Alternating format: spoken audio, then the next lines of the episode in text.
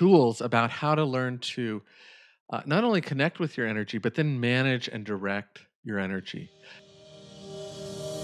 Welcome to Energy Matters, exploring awakening to your authentic self and finding purpose through mind, body, and soul. With your hosts, Cody Edner and David Gandelman. Brought to you by intuitivevision.net and groundedmind.com. Welcome to Energy Matters. I'm David, and I'm here with the amazing Cody Edner, who actually has been my teacher many times over. Cody has been teaching clairvoyance and meditation for over 30 years. Uh, I won't date him. I think but, uh, you welcome, did. Cody. I was I was actually Yeah. two when I started, so yeah, You yeah. too, and uh, that would make us the exact same age, actually. And uh, and you you teach some amazing work. You teach hands-on healing. You teach channeling, trance mediumship. You teach beginning levels of meditation, clairvoyance. Uh, you've been the director of uh, one of the Berkeley Psychic Institutes. You taught at schools like Ascle- Asclepion, and um, you have more experience than most people on this planet when it comes to meditation and clairvoyance. And so it's awesome that uh, I get the chance to interview you today. And why don't we just start with um, where, when was the first moment you noticed in your life where you're like, wow, I have a, a certain ability or a certain kind of spiritual awareness? When did that hit you? Obviously, it must have started early since you've been doing this for 30 years. Yeah, that's uh thanks for that introduction, David. My gosh. Uh, let me just sit here and kind of bask in that uh, glow for a moment before I yeah, Put a yeah, crown on I your head. up- before I uh, kind of blow it by talking. So Co- Cody's one of those senior teachers, you know, where you're one of those people where the teachers go to the teacher. teacher, You're teacher, the teacher's teachers, teacher. yes, yes. Yeah, that means you're really old and wise. you're you're kind of like Dumbledore. Oh God, you're making this harder and harder. no, but but really, where did you? How did you start with um with your path and with being interested in meditation and all of all of the uh, energy work? That yeah, and now? and that's a really great question. I I- you know I cannot necessarily point to any one like moment or uh, one day where I thought, oh wow, I'm you know psychic. But when I look back, there's a number of things that that happened that um, kind of led me in that direction. Certainly, there was there's an interest, right? So there's always been an interest in something a little bit uh, mystical or mysterious. But I even when you were a kid, even when I was a kid, um, so- like do you mean like ghosts or? um, yeah, ghosts or just um, anything spiritual, actually. hmm And Oh, um, wow. so there's a couple of different points that really uh, led me ultimately to pursue meditation, uh, energy awareness, and um, intuition development. And one of the first ones is that actually the first time I got a reading, and that I was about 14. I think it was on my 14th birthday, in fact, because I was um, Wow. out with my aunt. She was taking me out to lunch and out for a day of shopping. My crazy aunt, you know, we all have one of those. Who takes you for a psychic reading on your birth, 14th exactly. birthday? Who uh, we were we were out shopping and uh, we were in uh, Boise, Idaho, of all places, and uh, this would be in back in um, oh gosh, 80, 81, something like that. hmm And um, and she says, "Hey, we we were in a bookstore and there was a psychic up in the uh, second floor, and she says, "Oh, do you want to get a psychic reading for your birthday?" And I said, "Sure, that sounds great." And um, so she wanted to get a reading too, so she got one first, and I sat in and watched um, her reading, and uh, it was kind of interesting. I was watching uh, the reader do a reading. It's my first uh, experience with that. And at one point, I realized I was reading right along with her. I was kind of thinking in my head and seeing everything that she was seeing uh, right as she said it or before she said it. And that was one of the first times that I really clicked that maybe I was psychic. And then I got a reading. And essentially the reading was was really great, but my question um, and I didn't realize that this was my question until years later when I found the tape. About 10 years later I found Oh wow. the tape and I re-listened to it. And this was after I had trained and been reading for a number of years. And so I'm listening to this tape and and I'm going, wow, this this lady was a really pretty good reader. She was a palm reader, and uh, had some great information. And then she asked me if I had any questions, and I heard this little voice chirp in, and I only had one question, and it was, "How do I develop my psychic ability?" Mm. Oh, So out of all the questions you could have asked of, am I going Right. am I going to be rich? Who, what am I going to grow up to be or do? Or uh, Yeah, you ask, yeah. how can I develop my psychic or abilities? girls. I mean, uh, you know, I was 14. I could have asked about girls. Yeah. Uh, uh, the only thing I asked was, "How do I develop my psychic Wow. abilities?" Um, and uh, did she say that'll be another ten dollars? yeah, right. um, no, it was, it was she had a, a really kind of an interesting answer in retrospect because she didn't know. That was the thing that Hmm. um, she couldn't answer because she had the gift, right? She grew up as a psychic and she had the gift and she just started to read people, but she had no idea how uh, it worked or how to uh, grow or develop in your uh, abilities with awareness and intuition. and that's a little different than what you teach now, right? Because she had no tools in a certain sense. right. She simply just had the gift to see, right? Mhm. And so she she may have had some type of meditation practice or some kind of an awareness practice that she used to heal herself or clean out. But in terms of uh, giving someone direction about how to just start from scratch and and learn to develop in their psychic awareness or their intuitive awareness she didn't really have an answer and that was her answer to me was that um you know is basically she just kind of skirted around my question and she just talked about it being more important right now to develop your um, intellectual and uh, analytical side and um, but she really Hmm. didn't know you know how But that unfortunately that never developed. right did it? right so Just kidding. Um, but that question really didn't get answered until I found um, what what you mentioned earlier, the what we call BPI or the Berkeley Psychic Institute. So back in the 70s and into the 80s, uh, there was a training center in, in the area where I grew up in Northern California that was a place to learn about how to tap into, connect with your intuitive uh, awareness and start to open up to your clairvoyance. And it was Wow. rooted in, uh, you know, energy awareness and meditation.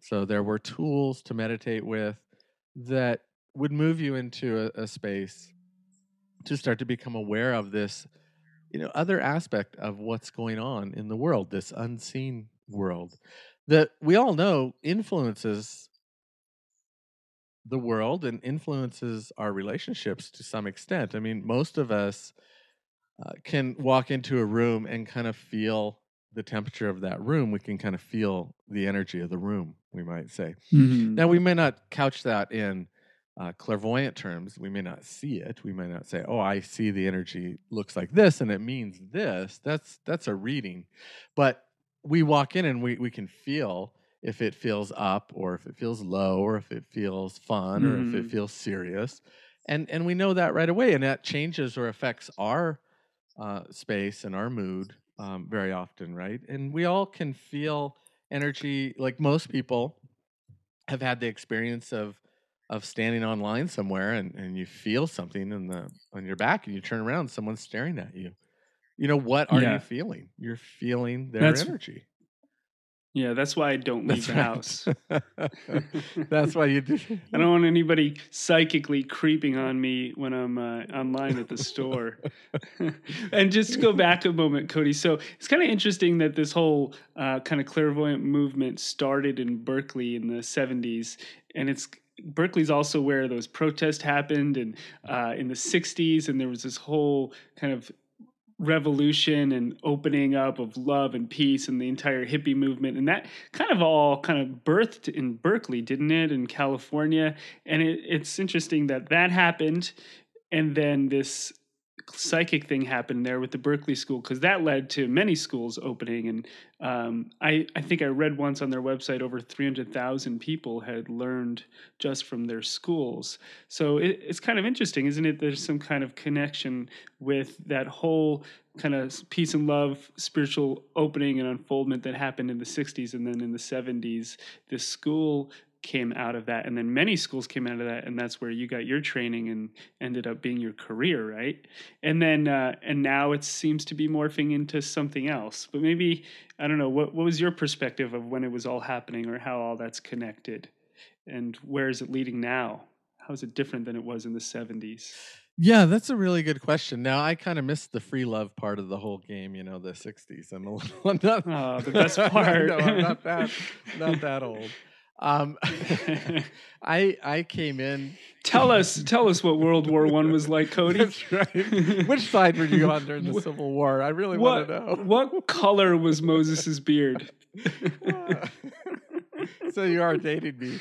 Um, uh, so, but that is a, is a very good question. But you know, if you you look at the Bay Area and the San Francisco Bay Area and Berkeley, um, in that area, there there was a lot of uh, you know awakening new thought new new ways of looking at things happening there and it was really a place mm-hmm. for the birth of a lot of um, different types of new consciousness i guess we could call it and and i think that came out of a lot of what like what you're saying a lot of the um, whatever you want to call it hippie movement uh, the protests the the kind of awareness that people had that that things needed to change, that we needed to change the mm-hmm. society and change our views um, in a way that um, maybe was less uh, controlling and and less oppressive and a little bit more open and free. And of course, the their the first expression of that was that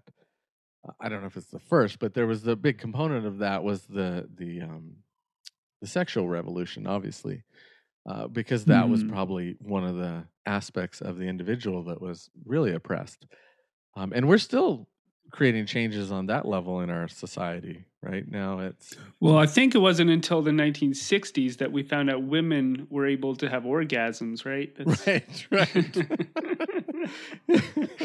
yeah that was when they that was when the, the news broke and then that that's why everything just what the hell? Everyone's like, what the hell? What the Oh heck? my God, we might as well open a psychic school in Berkeley.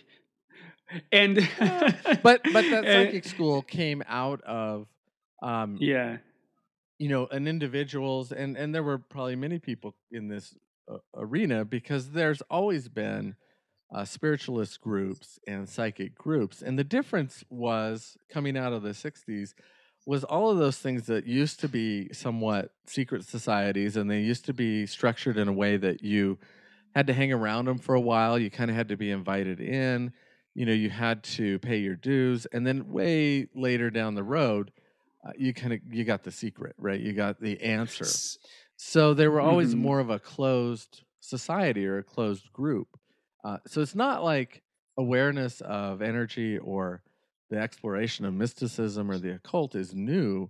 But what I think changed and what seemed to really change in the 60s going into the 70s was this um, energy of of secrecy, this energy that only a certain few could know things and everybody else was just went along. Yeah. And so this school that came out in in Berkeley, it it kind of uh, flipped the script a little uh, script a little bit because suddenly everything that you needed to know was on the front end. So the minute you walked in the door, mm-hmm. the assumption was that everybody is psychic to some extent, right? Everybody has that within them because it's just part of our human nature to be able to sense energy and to feel it. And to take that to the next level is simply to learn a skill about how to interpret what you're picking up, right? How to how to articulate yeah. what it is you're noticing whether you're noticing it through a sense of feeling it or having an intuition or seeing it as a clairvoyant does um, the trick is how do you how do you put that into words how do you articulate that unseen mm. world and begin to communicate it um, so this mm-hmm. school that started uh, started as what what the um, originator called uh, co- kind of coined his, his phrase was a psychic kindergarten uh, which meant it was a safe place to come in and play with this aspect of the human human nature, the ability to work with energy to heal or to uh, read and give insight, uh, to connect with spirit and uh, get information from the other side, so to speak. So that was kind of the impetus, of that school was to have a place uh, where it was safe and fun to play with this uh, aspect of, um, you know, of self. Yeah. And let's go back for a moment to uh, a couple things. One, secret societies, because this is pretty interesting for most people. And I'm taking a, a group, a retreat to France in uh, two weeks, where we're going to be exploring the uh, secrets of the Knights Templar, which you know started you know over a thousand years ago and morphed into all these different groups. And I think there's some kind of correlation maybe to some of those groups and to where Berkeley came from. I'm sure a lot of people are interested when you started talking about secret societies and how that turned into uh, a clairvoyant school. Maybe you could tell us a little bit about that connection and where that all comes from. Are you are you a Knights Templar and do you have a sword? right? I'm an uh, I'm a member order of the Illuminati. Yeah, Actually, Cody, uh, for you guys probably don't know, Cody is an um, amazing karate. Um, I don't know what the term is, master or no, uh, just a black yeah. belt, not a master. okay. so not only could he give you a healing, but he could choke you out with his black belt. That's right. yeah. So Uh, tell us a little bit about what you mean when you say secret s- schools or society, and what that whole structure was about, and how that changed. Yeah, and and I I have not been in a secret society personally. Uh, you know, Well, that's what everyone who says who's in a secret society says. But okay, I guess we'll take your word for it. Wink, wink, wink. uh, yeah. Well, I, I think part of the uh, in terms of the school that that we're referencing and talking about the the person who originated that was. Uh, you know, a Rosicrucian, a Freemason. He'd been part of different spiritualist groups all of his life. He didn't actually create his uh, structured center uh, until he was in his fifties. So he, and yet Mhm. he had always and that was and that Lewis, was Lewis Bostwick, and he had always been Okay. um, psychic, so he'd always seen energy and auras uh, as a young child, as did I, and, And- and but it took him into his fifties to find uh, you know his his kind of way to open that door for other people and to create it and and the point of my story of my first reading was she didn't really have that answer for me and i found that answer when i found bpi four years later. I walked in the door and someone gave you know connected with my energy and gave me a read of my energy and talked about um, how to turn that on in oneself and i just knew that was you know i'd found that answer basically. Um, sometimes our answers aren't something that can be uh, told to us per se. It's it's they lead us to a place where we uh, you know step into a practice or have an epiphany about ourselves And that's a, I mean, in clairvoyant readings is a huge topic in and of itself, where a lot of people are probably like, "Whoa, what what does he mean by all that?" But let's go back to the secret society first again. so, so uh, the original teacher, your teacher Lewis, was in some of these groups, and he learned from them. And then what what what happened there? Because that's always seems to be shrouded in mystery. The mystery schools are shrouded in mystery. yeah it's funny how that works isn't it so what's the secret handshake, Cody? How- Yeah, what happened there? well, from what his his stories and, and what he shared is he he was a Rosicrucian, so he studied in that order for many years. and the Rosicrucians, uh, uh, in some form, came from the Knights Did Templar. they? Yeah. Or so the story goes, or some variation. I'm not quite sure. I should know because we're about yeah, to go. you should have read up on that. um, and he was a Freemason, and you know, I think a thirty third order or whatever. He'd he'd been at it for years and years and years. So he was at the And is 33rd order, think that's, is that the I think highest? that's the highest, but I, I'm not entirely sure. Okay. Um, he's he dabbled here and there uh, in different uh, spiritualist type groups. You know, he was in spirit, spiritualist groups that were uh, into uh, channeling and mediumship, and he was into different spiritualist groups that uh, were a little bit into you know aliens and just kind of the mysteries in the world that that are out there. oh. So he he kind of gathered information And at one Mhm. point, it all came together uh, to where he decided that one of the things in all of these different groups that uh, wasn't um, oh conducive to to you know bringing it to the mainstream was that they were all secret societies. They were all had some kind of barrier to entry where you had to be perfect before you could do it versus coming in in that idea of kindergarten where it's the place to uh, explore and learn and make mistakes and and make those mistakes uh, safely because one of the Mhm. difficulties with opening up one's uh, intuitive awareness and opening up to that aspect of them themselves is uh, that it isn't uh, always comfortable and safe you know to open up if you don't have some kind of a support group or you don't know what you're doing uh, you can kind of get a little bit in in trouble uh, psychically speaking and what usually happens is you just then turn it right back off right you start to open up something happens that's a little bit uh, scary or you don't have explanation for and then you just tend to to try to turn it back off And do you do you think that these a lot of these societies and groups they kept it secret for that reason or for a reason of safety or was it just an elitist thing? And I I don't even know I didn't even know that some of these groups like the Freemasons were teaching spirituality or um or clairvoyance or any of this stuff. So is that what happens in the 33rd level of Freemasonry? Like the first few levels you like make business acquaintances and then all of a sudden you're uh, you're doing psychic work when you get up into the higher levels of those organizations. is that is that what's going on I there? don't I don't think that they have uh Are you saying Ben Franklin was secretly a psychic ninja? I- because he helped start the Freemasons in Right, America, right. right? And then, and then Yeah. Lou- your teacher Lewis is part of that group, and he takes some of these tools, and he is maybe the first one to bring it out into the public. And so, two questions. One is that first question I asked: uh, Did they keep a secret to? Because a safety re- concern of some kind, or you have to be at a certain level of maturity to learn these tools. Well, why don't we start with that Yeah. one, and then I'll ask Um, the second one. and and I don't think that like the Freemasons, I don't they don't practice um you know psychic energy work as far as I know. okay. They have information, it seems, that is uh, somewhat spiritual and somewhat about how to to live your life, and they have information. Um, I think that they transmit through certain uh, different ceremonies and rituals and types things like that. Um, I Mhm. think they have a little bit more uh, free thinking type of a a perspective than than maybe other aspects of uh, religion and different things like that. But I don't think they teach what we're talking about, like formal tools. The Rosicrucians now are they have quite a, a doctrine that I haven't really explored deeply. That's pretty spiritual. I mean, this it's fairly well known known as a spiritual um, kind of a doctrine. Same with the Gnostics.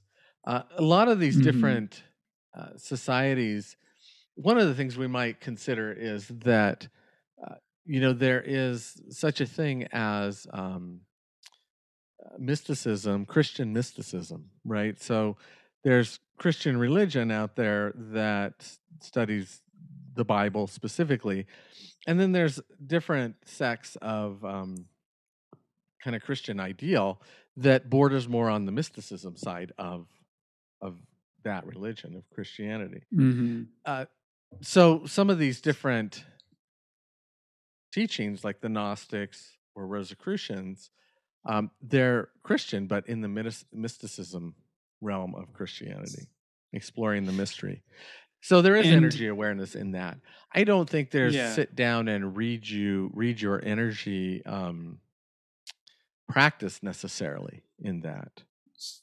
And do you think that, um, or do you know if any of these groups um, were angry or upset with Lewis when he started teaching it to the masses? Because uh, I wasn't uh, alive yet when it started, but apparently when the Berkeley Psychic Center was going in the beginning, there was thousands of students there and huge uh, lecture halls of people.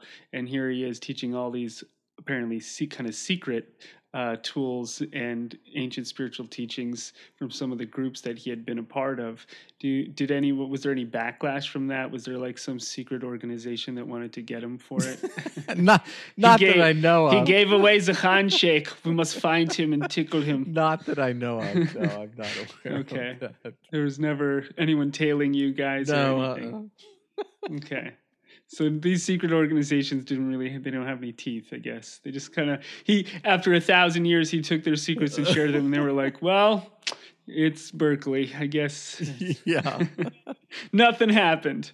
I always thought there would have been a bigger kind of reverberation of ultimately when someone let out all the secrets of the Rosicrucians and Freemasons. Yeah, I don't know that he took their secrets per se. I think in learning that, in in studying mysticism and the occult all of his life, and being uh, someone who saw energy and auras himself, he simply came to a place to be able to uh, articulate how he saw energy working and to teach people tools to be able to to manipulate and work with their own energy to open up to their clairvoyance.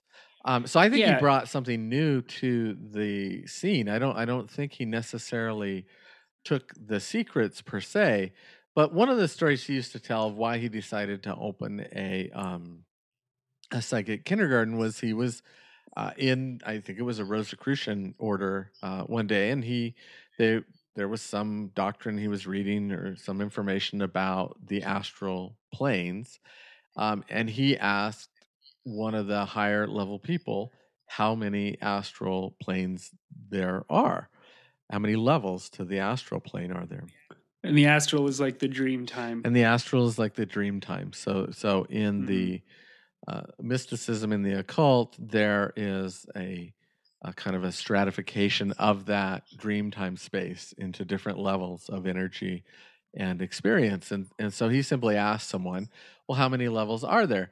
And and the answer he got back, their attitude was kind of like, you know, Psh, like you don't know, how stupid are you, right? And and Mhm. so then the answer is there's 144. So how was he supposed to know that? he didn't know. So he's like, well, how can a person learn and uh, grow and explore in um, this realm of uh, awareness and energy if if the attitude in most of these groups is that uh, you know you're stupid and you don't know anything um, and that was Mhm. his story about why he uh, in part decided to create it as a uh, psychic kindergarten um, rather than a school of mastery, right? Calling it that on the get go. Because we all have to have a place to go where it's safe to not know anything and to explore something new and to have fun and make mistakes. And uh, and then you master it later, right?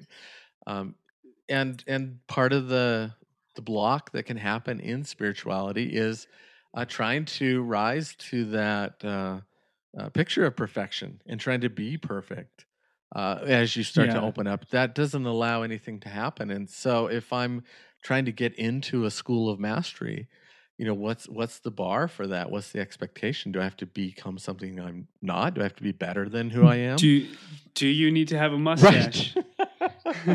How do I dress to be a master? Right? Yeah.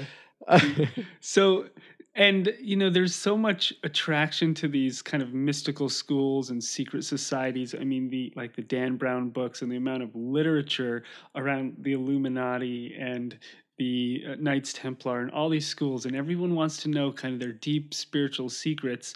And I think what Lewis did was he brought it out into the world, but also when you get deeper into it, you recognize on some level that those secrets are inside of you they're not in some si- inside of some organization maybe there's an organization of people and teachers who can help you and have tools to teach you to help you find those answers inside yourself. So it's almost like the the mystery schools there's a little bit of a, a bust there because when you even if you were to go into one and really find out all their secrets ultimately they would teach you any of the real ones i think anyway or good ones ultimately they would teach you you have to go inwards and, and find those answers for yourself. And maybe they'd have some great teachings on how to do that. And i think we live in a world where you don't have to be in a secret society to get those teachings anymore right? I mean 500 years ago almost nobody knew how to read. Right. and right? Nobody only the priest knew how to nobody knew how to read. And now uh, you can go on the internet and you could download every great you don't even need to download it. You just go and read every great spiritual text in the history of the world all in one place for free.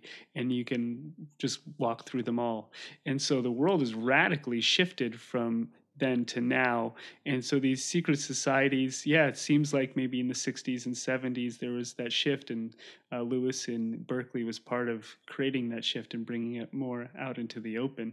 It's a pretty interesting topic. I, I think it's really Yeah. interesting. Well, and I, I think you know you're you're really right. And back to a point you made earlier about the secret societies and why they are secret and why they exist, and was that trying to protect people? And I think it's Yeah. more about what you just mentioned. It's more about the control of the information. And Mhm. back hundreds of years ago, when you know only a few people could read, and maybe only the the priest or the the spiritual leader could read, they had all the information, and so they would create a society around that information and keep it secret. And and maybe to keep it from being, uh, you know, persecuted by the Oh, church. Sure, there's some protectionism in that. Um, and, and Mhm. you're right. It nowadays it's it's very very different, and there isn't. Uh, I'm sure there's. I mean, there still are secret societies out there, but in this free or total access to information today, it creates an, an entirely different um, dynamic where, like you say, you or I or any of us could go and find and read all of the ancient texts and information. Um, and, and that idea that in some school or in some um, order of a society, a spiritualist type group, that somehow the answer is, you know, way at the end and you have to work really hard. You have to kind of jump through all these hoops to get there. That's a really old idea. Uh, one of the things that Lewis changed, and we used to kind of say this, which is a horrible sales pitch, but uh, we used to say 80% of what you need to know will teach you uh, in Med 1 in the first meditation class. Now, to master Hmm. that and understand what that really means uh, takes years, right? I can tell you the, the Mhm. spiritual answer. Right now, it's 42, the answer to life. and, and to understand the meaning of that takes a little bit of uh, exploration. So, so what Yeah. those secret societies really had, uh, I think you're right, or any group that has information, is they have a, a way to open that up or open up to what's inside of you, the answer that's locked inside of you. And so through the practice, you start to gain insight uh, about your answers and information. Um, at least Hmm. a school that really works to promote growth, a school that just tells you here is the answer, um, may or may not uh, align with you. In other words, you may or may not be able to use that answer. But a school or a person that shares with you how to turn inward and look inward in a way uh, that allows you to go deeply inward through uh, meditation being our primary uh, way to access those inner answers, uh, and then lead you to the place of awareness to connect with and begin to open up to and and understand those answers as they arise from within. That's you know that's Yeah. the idea behind it. and and I love all the tools and structure. I mean, I've taken so many of your classes, and you know, there's almost something for everyone's temperament. So, for example, some people they're more they they're healers. So you teach a really amazing hands-on healing program that I got to take. That's a couple years long. Some people are really into intuitive reading. Um, and then they could explore themselves that way. Some people are into channeling; they can explore themselves that way. And I love that because there's. I remember when I did my training, I looked around at the people in my class and I thought, oh my God, this couldn't be a more diverse group of misfits. It's like the Avengers, almost like everyone is so different. Like one lady was um, uh, an Air Force pilot and she could probably snap me like a twig. Uh, one kid was like 17, a little annoying kind of nerd. Uh, there was a woman in her 40s who was a teacher. Everybody was so different from such different backgrounds. It was so amazing. And at first, I was in so much resistance to them because I was like, oh, I've been studying spirituality for so many years, and you guys are like beginners. And, and it was great to watch them over the years all develop uh, into their own selves rather than into something like where you know you see some schools where everyone comes out the same and they're wearing the same clothes and they say the same words and they act the same way and they have the same values. Whereas in the kind of clairvoyant tradition that you teach i've noticed and that i teach is that everyone comes out more themselves rather than more like each other at the end. So it's not pumping out kind of you know identical minions but you're going in there and discovering yourself more and more. And just quickly a great story for me when i was in india i went to a zen it was like a zen monastery kind of place uh, up in the mountains and i was meditating and i had this explosive incredible kind of enlightening meditation. And then the next day sat down to meditate and it was gone and i was a total wreck. And i went to the guru there the teacher the zen the zen master who had a really nice gold watch by the way. I was like man that watch is shiny. And uh, and i asked him and his only instruction was uh, just keep meditating watch your breath which was fine. But for the next few weeks or however long it was, there was no instruction, and I just sat and I sat and I sat, and you know it was good for me, but ultimately there was no tools, there was no instruction, there was no direction, and I was like, how long can I go like this? There's there's no direction, and I found that in a lot of places, and the one place that I've always noticed there's so much direction is kind of with the clairvoyant work that you teach and that I, I work in. And um, I've noticed that just so it takes the diversity of people and it brings it out rather than uh, homogenizes it into watch your breath, do this one technique, and we'll all come out the same enlightened way, like a piece of toast.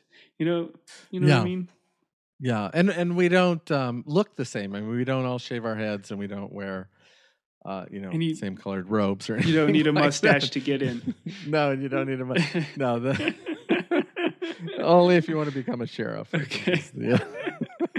I'm the sheriff of the psychic school.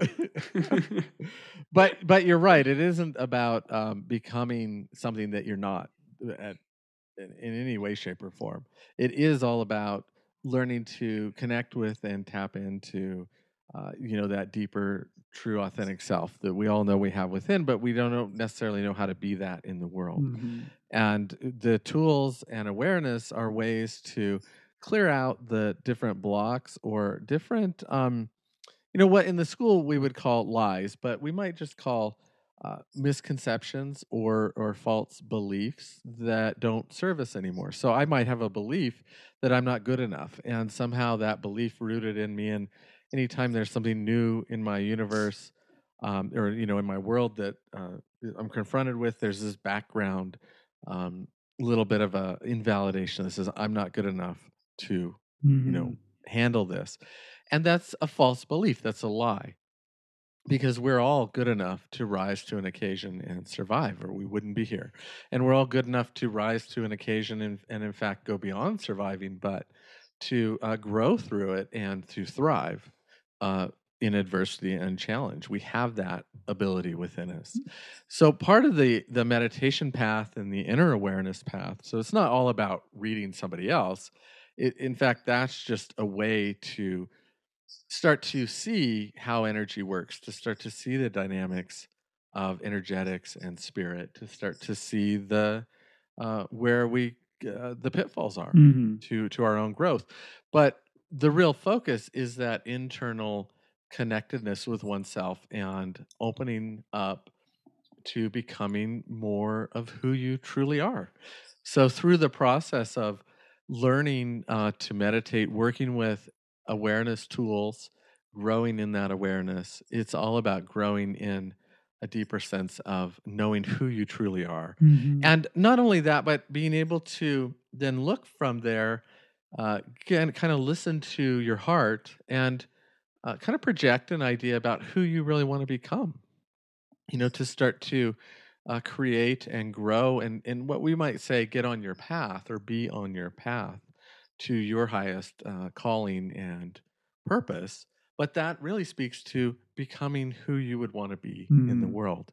And we start to move in that direction. So rather than trying to become something I'm not to fit into a group, uh, it's a group of individuals who value uh, autonomy, inner autonomy, and who value each person discovering uh, kind of their true, authentic self and purpose. And there are many, many groups like that these days. That's one of the, I, I would say we're in uh, kind of a spiritual renaissance right now. Yeah. Uh, you know, a lot of people call it the new age, but it's not all limited to the new age and it's not all a kind of woo woo. Um, I would say that what I teach, even though we're using words like psychic and clairvoyance and intuition, um, I would have to say it's very much practical intuition, practical uh, use of awareness, practical yeah. tools about how to learn to uh, not only connect with your energy, but then manage and direct your energy. And manage and direct energy in both directions. Because some of our difficulties in the world is that we're sensitive to energy. And so I'm sensitive to uh, the energy in that room that I earlier referred to. You walk in and the energy's real low. Well, what happens to me at that? And I have a decision. If I have control over my energy, I might be able to laugh and maintain a high vibration. If I don't, I'll tend to um, what we call match it. I'll tend to suddenly become serious. Uh, or I walk into a situation where uh, someone's angry and suddenly I become angry. hmm And that's matching energy. And at that point, I've kind of lost control of my energy. I'm just becoming the effect. Mhm. So, meditation and energy awareness is about turning inward, connecting with oneself inward to the point where uh, I don't have to just become the effect of the world around me, but I uh, kind of bring, you know, who I am, uh, my authentic self, my ideas to the world and and create in the world in that way. And um, and you were saying, you know, it's not all woo woo. I know, like in the '60s, everyone was wearing tie dye and taking psychedelic drugs, and it was very overtly kind of woo woo. Whereas it seems like this kind of renaissance you called it or this time around it's much more of i've noticed noticed like an inner inner job that's happening. So a lot of those people in the 60s they ended up growing up to be stockbrokers and insurance salesmen and you know working in the world and eventually leaving that whole kind of revolution and resistance to the man and becoming part of the system. What i've noticed this time around uh, is it's almost like that revolution's happening or evolution, I would say, more than a revolution is happening, and it's kind of more from the inside out. So you have people, they're sitting at their office, they're working in tech, and they're meditating there. You know, like Google has a place where you can go sit and meditate and be creative, and uh, the companies are bringing in wellness professionals to work with them, kind of mind body connections, and it's becoming much more of an inside job. So you don't have to leave the world to um, kind of have this spiritual awakening or or grow and work on yourself. You actually do it from the inside out wherever you are. And one of the cool things, you know, that I know about you, Cody, is like Cody is not a guy who wears crystals around his neck and is playing the sitar. Uh, you know, it's like uh, when I when I hang out with you, you're like, okay, let's let's go grab some food and watch a baseball game. And you have a teenage daughter, so you're kind of like psychic dad. Uh, what is what what is it like to you know? So some people just see you in this light of being a spiritual teacher, right? They only know you through your seminars and your classes Right. and your readings and your healing work. But if they were to come to Colorado and hang out with you, I mean, what would they experience? It Might be something a little different than just that side of things. What is it like to kind of have that psychic ability, but also be a dad, be a husband, live in the Right. world? What is that like? Yeah, and that's a great kind of comment and point uh, that you just made, David, about it not being um, it, anymore. Spirituality used to be something that you had to. Uh, I don't know if you had to, but people did kind of withdraw from the world, right? Or the the Yeah. image of going to the mountaintop and, and meditating in the cave to find yourself, type of a thing. And now it's it's becoming fully integrated. I think that is the the spiritual renaissance that's happening. I, I don't know if it's a revolution. I think it's a step in evolution, and it is Yeah. like a renaissance. And it has, uh, in one regard, grown up and become uh, a little more mature. Yeah. Where, you know, before maybe we could say it was fighting against control and it was uh, kind of the the angst of trying to to break out of something that we didn't really know what was um, what it was. And and now it's it's a whole different world out there, even from when I started teaching. So I started teaching back in the in the 80s, and the idea of uh, personal space or energy awareness or being grounded, uh, those ideas, you know, I would come in to teach a class and, and ask class, how many people have heard of of grounding, of of energy groundedness, and uh, nobody in the Mhm. class would ever raise their hand. Nowadays, I I ask a, a beginning group how many people have grounded before, and ninety percent of the people raise their hand. Right? It's it's began that not only the the kind of words, but the ideas have really seeped into to our um, present culture, Mhm. and we see them, and and you might even see them in a. You you brought up the idea of sports. You might even see hear them. Um, you know, a, a broadcaster might say, "Oh, look, he looks really grounded in that move or in that Yeah. uh, play that he just did, right?" Or, "Yeah, he's really centered," or "He must be in the zone. He's, you know, he's really present." All these kind of ideas. Um, if you were to go back and listen to people talk 30, 40 years ago, they, they didn't relay it that way, right? These are these are like spiritual ideas, personal space ideas, energy awareness ideas that have seeped out into the world, and and so it's becoming much more commonplace, Mhm. and which is great because it opens the door to where um, meditating at work is fine, right? Uh, now, from the business standpoint, probably the company sees that people are more effective when after they Yeah, meditate, more right? They're more productive Yeah. and more efficient Actually, so they have this this kind of idea about why they would do it yeah. but as for an individual i am more you know at peace more connected certainly more focused when i meditate and i've healed myself so yeah there's a lot of uh, permission out there that is happening to step into the the realm of uh, learning to meditate and meditation as a practice you know the words are one thing and having the concept is one thing but sitting down to the practice is the actual Mhm. step where where you create change for yourself. Now we take that a step further uh, in that once you start to meditate, what is it you're connecting with and becoming aware of, and what are the messages and what are the insights that come from that, and that's more what I would call tapping into your intuition or your clairvoyance.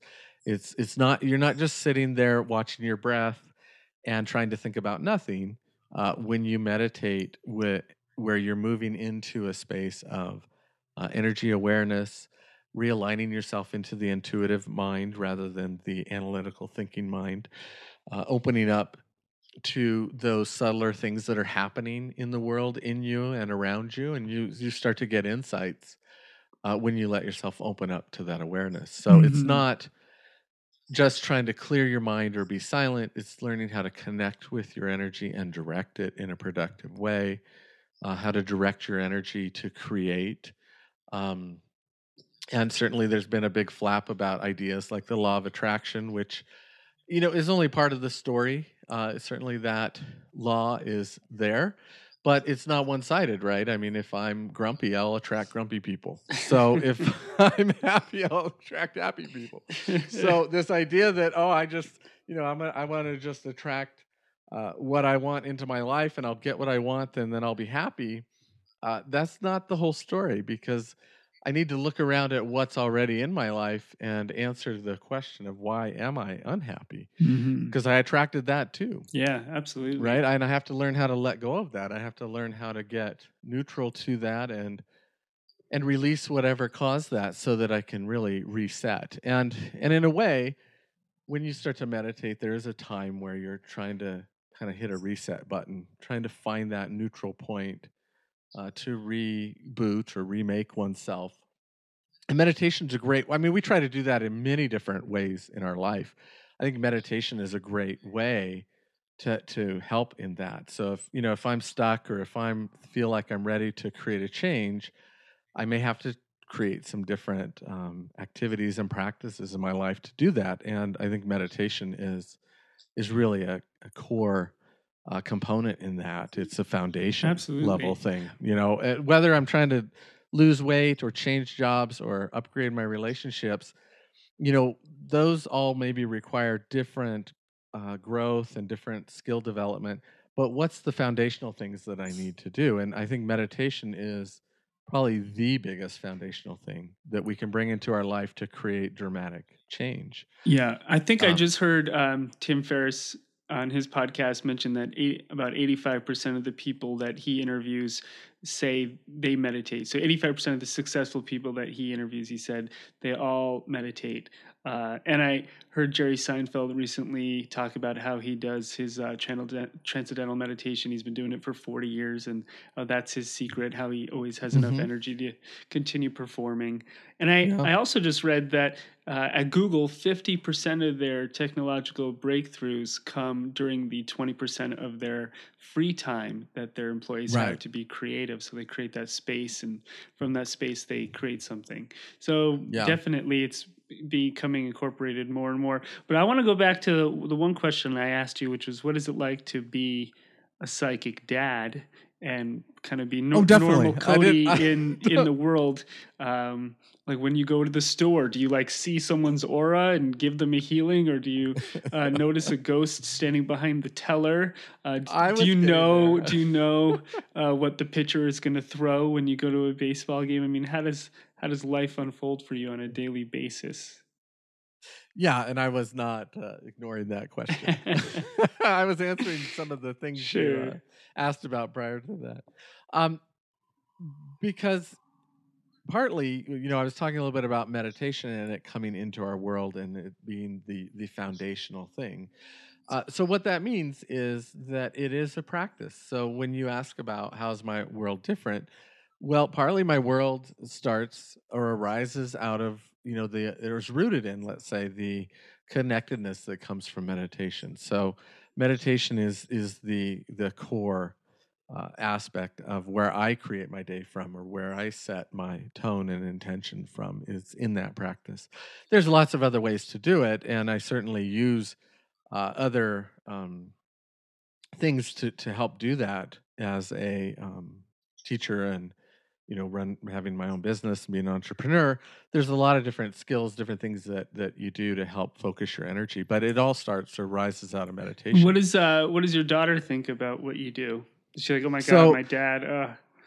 no actually she um she want she is you know in high school and she's a, a kid but she also uh, has interest in um, meditation and Cool. she does meditate at times and she's learned some different skills and she actually uh, has uh, on numerous occasions wanted to uh, come to classes and be a part of the classes that i'm teaching and travel with me and watch and and at one point she said she wanted to do what I do. Very cool. Did Yeah. you ever do you ever catch her in a lie and she goes, "Oh, Dad, I can't get anything by you. Damn it." No, no, I, you know I'm a dad. She has me wrapped around her fingers, Oh, so okay. I, I let all the lies slide.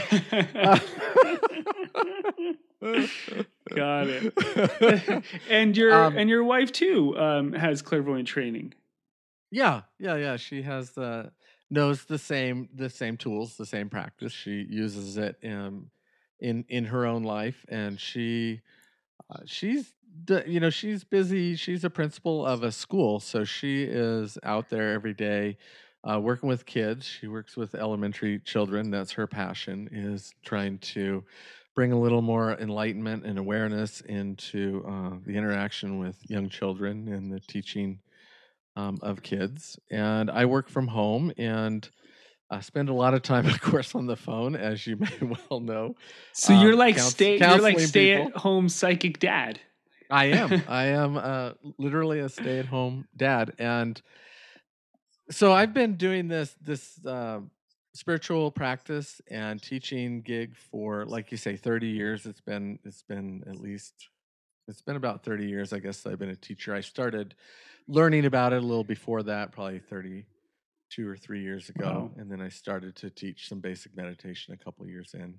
Um, so I I ran uh, a couple of different schools over my tenure. I I ran a a pretty uh, specific clairvoyant training school and program for about six years. So I was a director of that school. And then I moved over to a, a school that was uh, more of a wellness center. And I really enjoyed um, the, the kind of expanded view that happened in a wellness center and, and the uh, kind of view of working with people in regards to spiritual wellness mm-hmm. and finding that uh, groove in their life, finding that groove of wellness. And then after uh, I left that particular school, that was in the early 2000s, I guess.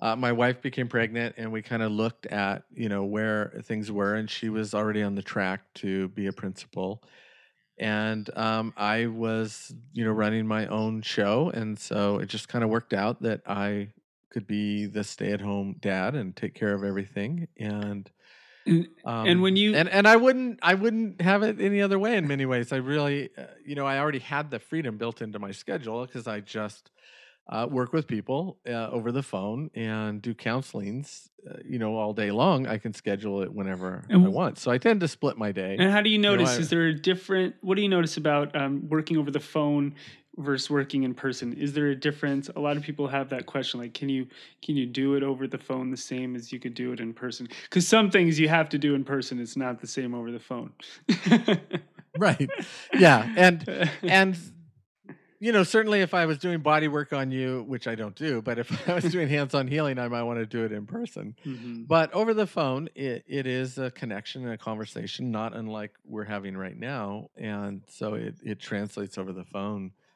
uh, quite well. Mm-hmm. Uh, you know, very very easily, and it's uh, two way interaction, and and uh, so you know, some of it's coaching, some of it's counseling, some of it's teaching.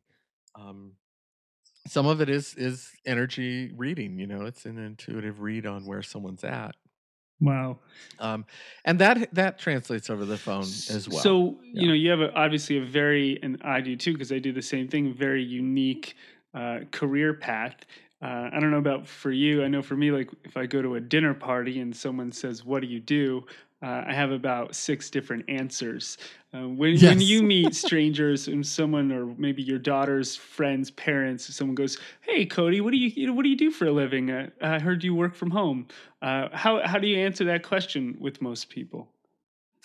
Uh, it really depends on whether I want to start a conversation or end a conversation at that point. So you know, if I want to end the conversation, you know, I'm uh, an accountant, right? Because I do do my own book. Um, uh, so, so it really does depend on the individual and and the context. Uh, so you kind of read not, the energy of the person and decide how much you want to share. Yeah, and I'm not out proselytizing my my friend, my daughter's, you know, friends' parents. I don't really want to create a circle of mm-hmm. uh, meditators in that way necessarily. Um, so I I tell them that I teach meditation or work with energy, but I don't necessarily try to you know share much about that. Yeah. If they eh, then now if they raise an eyebrow and and their interest, you know, if they lean forward a little bit, then I'll start to tell them about uh, what I can do and what I do and where they can learn more about it. Um, yeah. But I don't I don't necessarily throw around the word psychic um, in those circles. Um, just because it's similar to throwing around the world word like I'm a black belt, mm. right? It has a, a preconceived picture already mm-hmm. about it that doesn't actually match what uh, it is. Yeah. So so what I'm really if I say I'm a black belt or if I say I'm a psychic, now I've got to spend five minutes explaining what I am because I they have a different idea yeah based absolutely. on that one picture and that idea is formed by the media right so a psychic means x and you got that idea out of movies and the media. Or same with Times Square you know that kind of those big psychic signs where people go in and they right, drop $200,000 right, right. for a relationship reading. Right. I actually was once I oh. went to a stand-up comedy show and I brought my mother in New York City and out of nowhere the comic goes what do you do for a living? And he points at me. And it quickly it went through my mind like I could say I'm a teacher. And for I don't have no idea why but I just said I'm a psychic. And the you could hear a pin drop in the room like nobody knew what to make out of it. The comic, you would think that was a softball. He could have knocked it out of the park. Like I Right. knew, I knew you were going to say You that. Or, he froze. He never heard that from anybody before. He froze. The room froze. People looked at me awkwardly, and he went on with the show. And I realized that's the last time I'm going to say that Yeah. in that kind of setting. It just did not work because people's picture an idea of what the word psychic means, which just means of the soul, uh, Right. ability to see, and what it actually means versus what people think it means is so different. Uh, there might not be another um, career or aspect in the world where it's what people think it is versus what it is is so different. There's that gap is so big and the taboo is so large that um, we have an interesting time being in the world doing this kind of work. I mean, it is Yeah. more and more accepted. I mean, if you live in a place like Northern It's- California, but if you live in a place like you do, Colorado Springs, uh, where most people are, you know, evangelical Christian, or they're or or a place where everyone's kind of very intellectual or atheist, they they really look at you strange. And I, I don't know about you, I have fun with it, and I, I've come to peace with it. But a lot a lot of people No. in the world haven't. You know, they're There is Yeah. stigma, yeah. I mean, you would have been better off saying I'm a sex worker, Yeah. right? They would have been less energy uh, thrown at you and less weird looks Yeah. your way if you said that. because I'm a psychic does kind of two things. One is there's the the preconceived idea of what it is, and if you t- tell someone personally I'm a psychic, they immediately go into what do they does he see about me? yeah. What color am. I? Or do you see dead people? Well, or am I? Yeah, Yeah. exactly. D- You know what? And and people immediately go into the secrets that they're hiding, uh, get stimulated, and we all have secrets. That's just part of the human condition, right? We don't show the whole world all of ourselves. There's nothing well, abnormal about that. But We're coming to an end here, but why don't you share some of your secrets with us? Just kidding. um, but but that elicits fear in people, right? Is what's he going to see or say, or she is going to see or say about me when you say I'm psychic? And uh, you know, are you reading me now? What are you seeing now?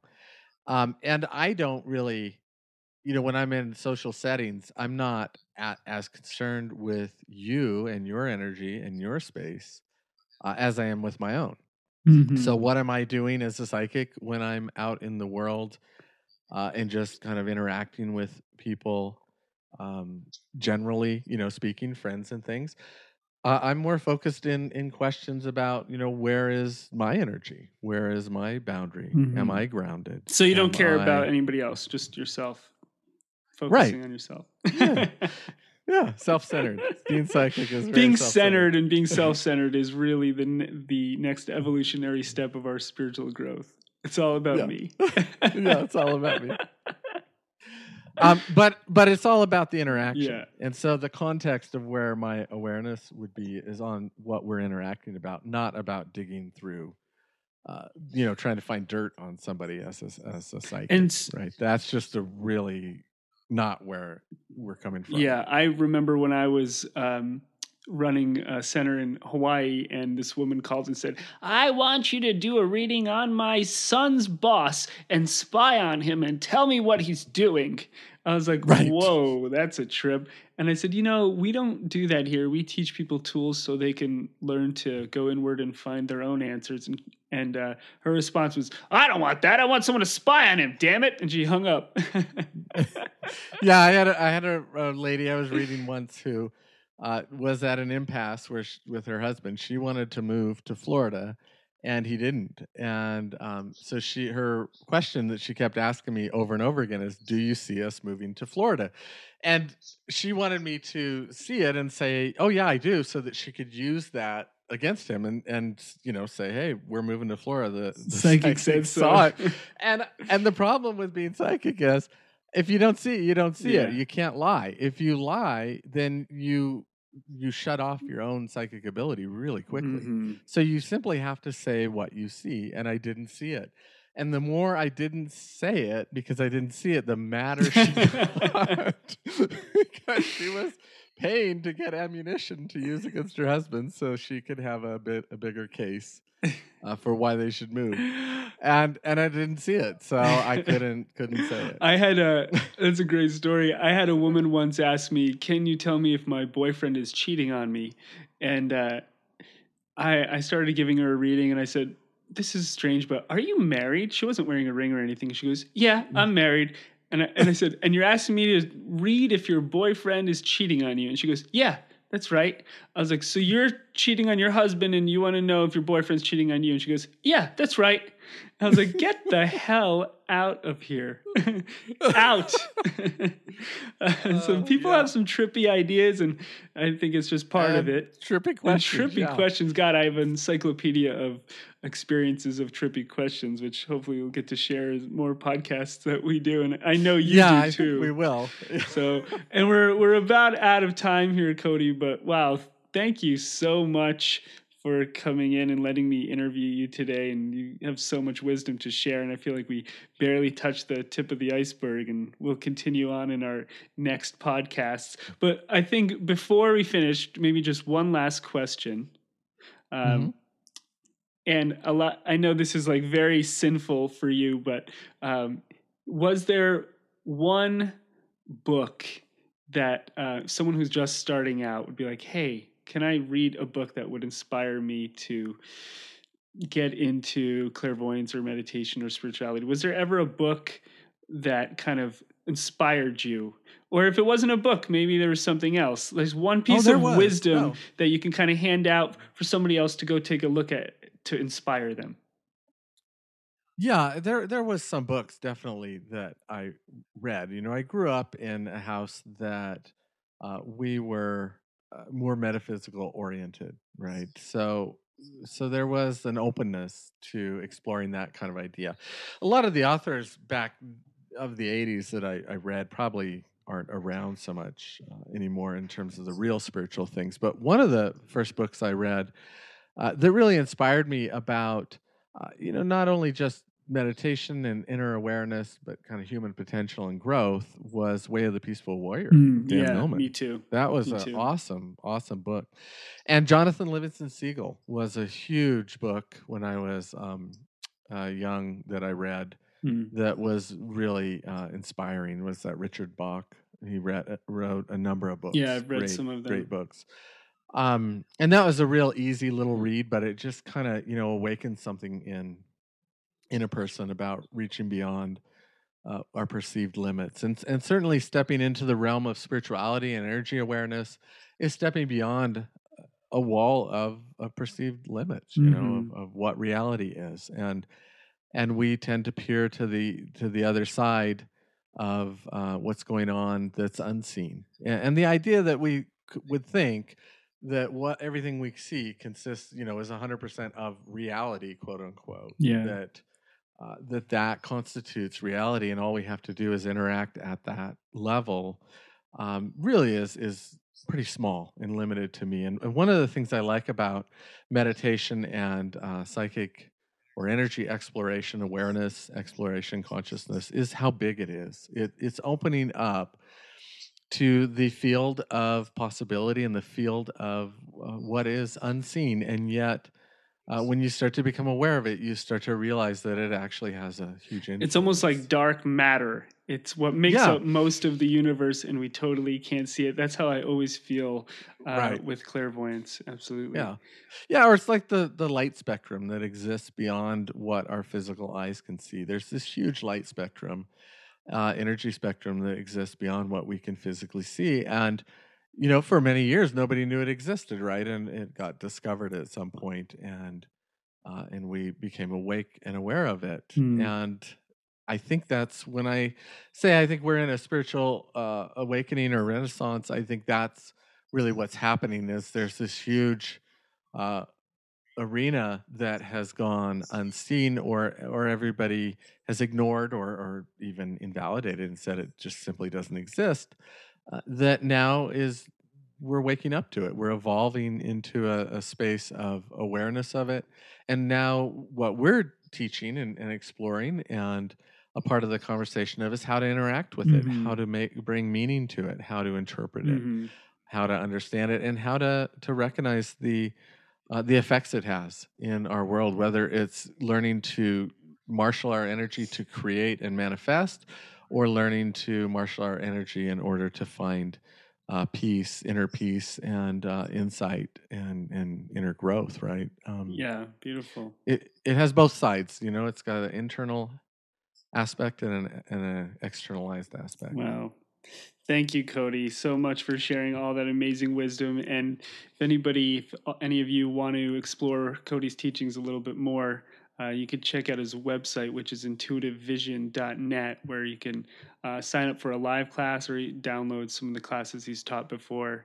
Uh, and he also has another website, right? Uh, mysticexplorers.com, uh, where you can download some of your classes and also some other teachers. Other teachers. Yeah. Yeah. Lots of other yeah, we teachers. need to get you on that one now Oh. because you, you know, now that you have groundedmind um, dot com, which is, you know, Oh, thank you for plugging mine. take off.